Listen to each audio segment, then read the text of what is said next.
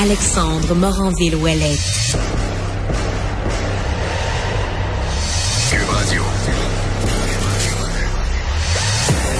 Incorruptible défenseur de la vérité, il combat la désinformation, un argument à la fois. Journaliste dévoué, il n'est jamais à court d'arguments. Son pouvoir de persuasion brave tous les sujets de l'actualité. Alexandre Moranville-Ouellette.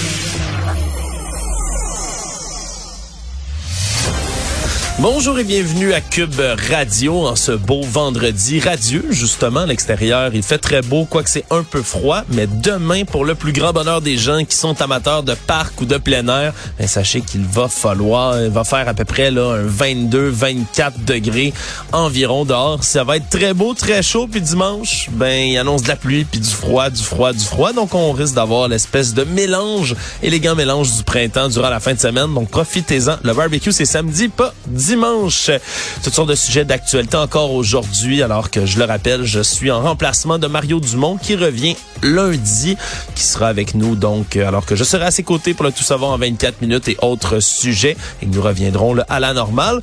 Mario est capable de bronzer habituellement à peu près 17 minutes au soleil. Je sais pas trop si en Alsace il faisait des gros rayons, mais on pourra voir si vous suivez sur le site Cube Radio à la caméra, on pourra voir si le bronzage de Mario est revenu le plus fort que jamais jamais.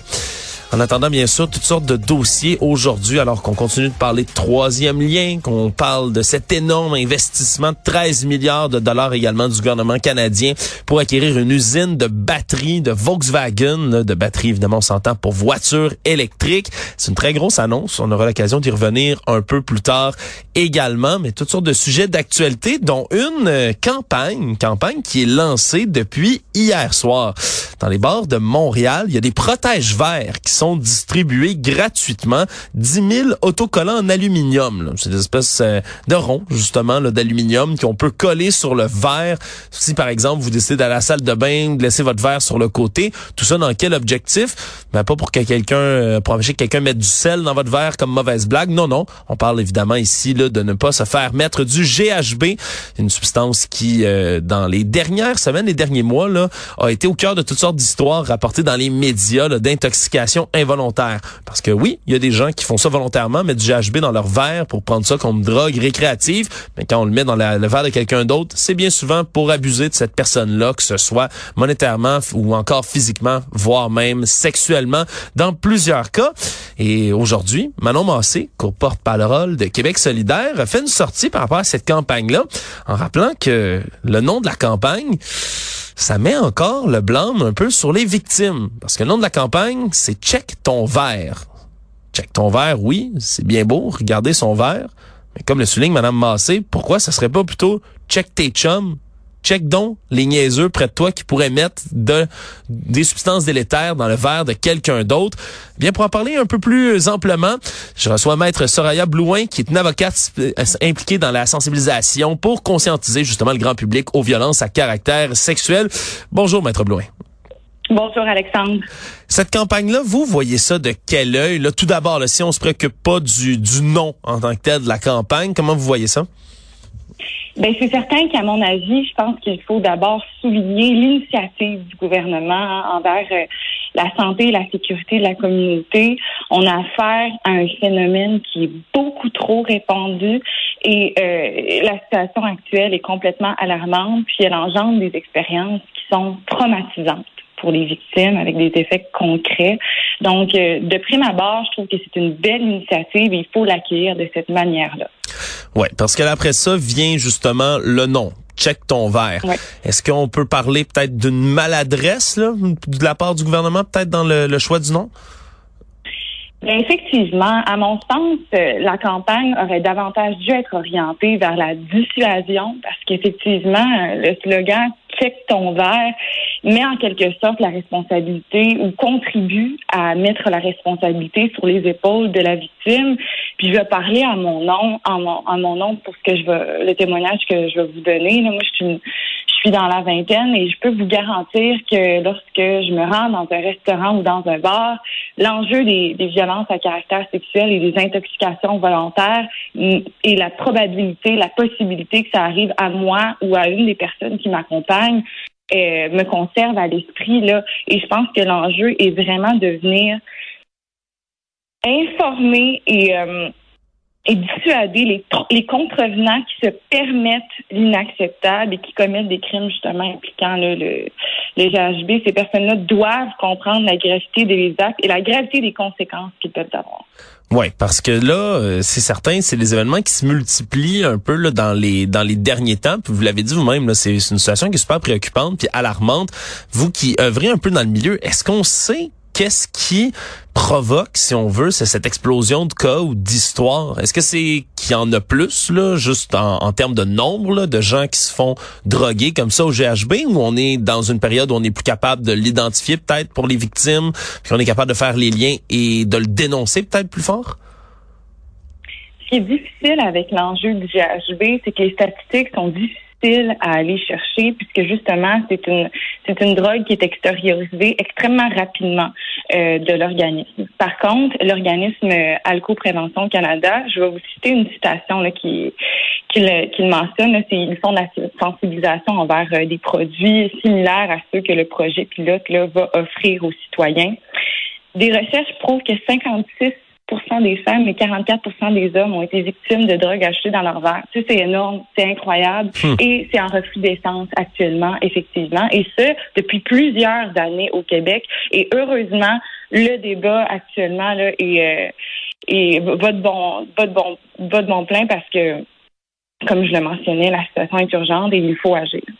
Parce que sinon, si on pense aux autres moyens, là, c'est bien beau de mettre une barrière physique pour empêcher quelqu'un d'accéder à son verre, on comprend que c'est pas euh, c'est pas la panacée du tout. Là. Oui, on, on veut parler justement d'y aller dans de la prévention, on veut sensibiliser les gens. Je peux pas croire que j'ai à vous dire ça comme ça, là, mais sensibiliser les gens à pas droguer d'autres personnes contre leur gré, là, ce qui, ce qui, ce qui a, dans, mon, dans ma tête à moi est un non-sens complet. Mais qu'est-ce qu'on peut faire? Sinon? C'est quoi les autres recours? Par exemple, on a été victime justement d'un incident comme ça où on s'est fait intoxiquer contre notre gré, étant donné que ça part super rapidement de l'organisme et tout. Qu'est-ce qu'on a comme recours quand on a été victime de ça? Mais effectivement, moi, j'encourage justement le gouvernement à se rapprocher des organismes qui se mobilisent en matière de violence à caractère sexuel parce que ce sont les mieux placés pour les diriger dans ce genre de campagne-là et dans le genre de, campagne de prévention ou de, mobilisation qu'ils souhaitent faire. J'encourage le gouvernement à poursuivre ses efforts en matière de, de prévention, mais en le faisant de pair avec ces organismes-là.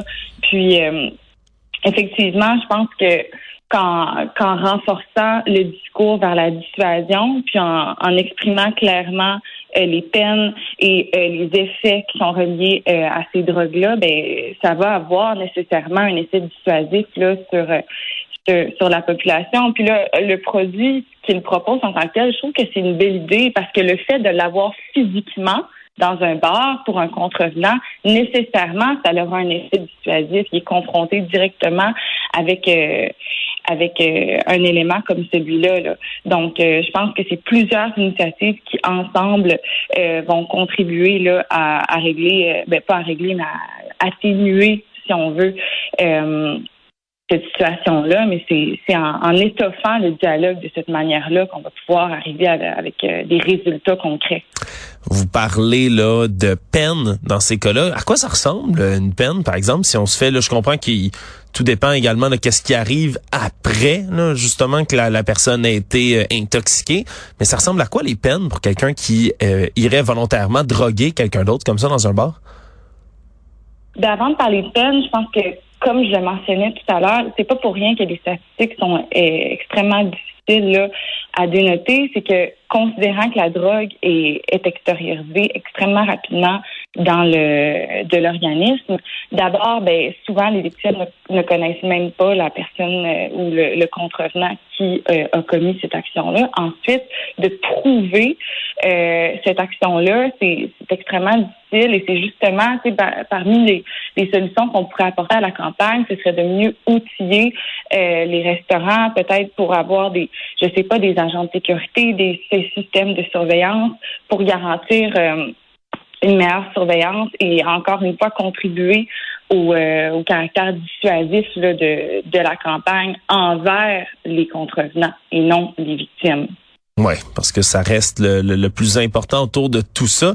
Puis je termine avec vous, anecdote personnelle. Je me suis déjà fait euh, moi-même droguer par quelqu'un à mon insu comme ça. Ça m'était pas destiné. C'était destiné à une de mes amies. Là, on partageait un pichet, puis j'ai pris son verre par mégarde. Puis euh, c'était ma deuxième consommation de la soirée. Puis il y a une chance que quelqu'un me ramassé en train de, de de m'échouer dans un banc de neige quelque part. Sinon, je ne sais pas comment je serais rentré. Mais c'est des expériences qui sont extrêmement, extrêmement angoissantes là, pour l'avoir déjà vécu. Mhm. Puis dans mon cas, je suis pas la cible là, de choix. Je m'en rends bien compte. Des gens qui voudraient en droguer d'autres, mais c'est ça peut arriver là, absolument à n'importe qui. on vous remercie évidemment là, du travail que vous faites autour de tout ça pour tenter d'endiguer le fléau. Maître Soraya Blouin, je vous rappelle, vous êtes avocate, vous êtes impliquée dans la sensibilisation pour conscientiser le grand public aux violences à caractère sexuel. Merci beaucoup d'avoir été là. Merci à vous et merci de votre partage. Au revoir.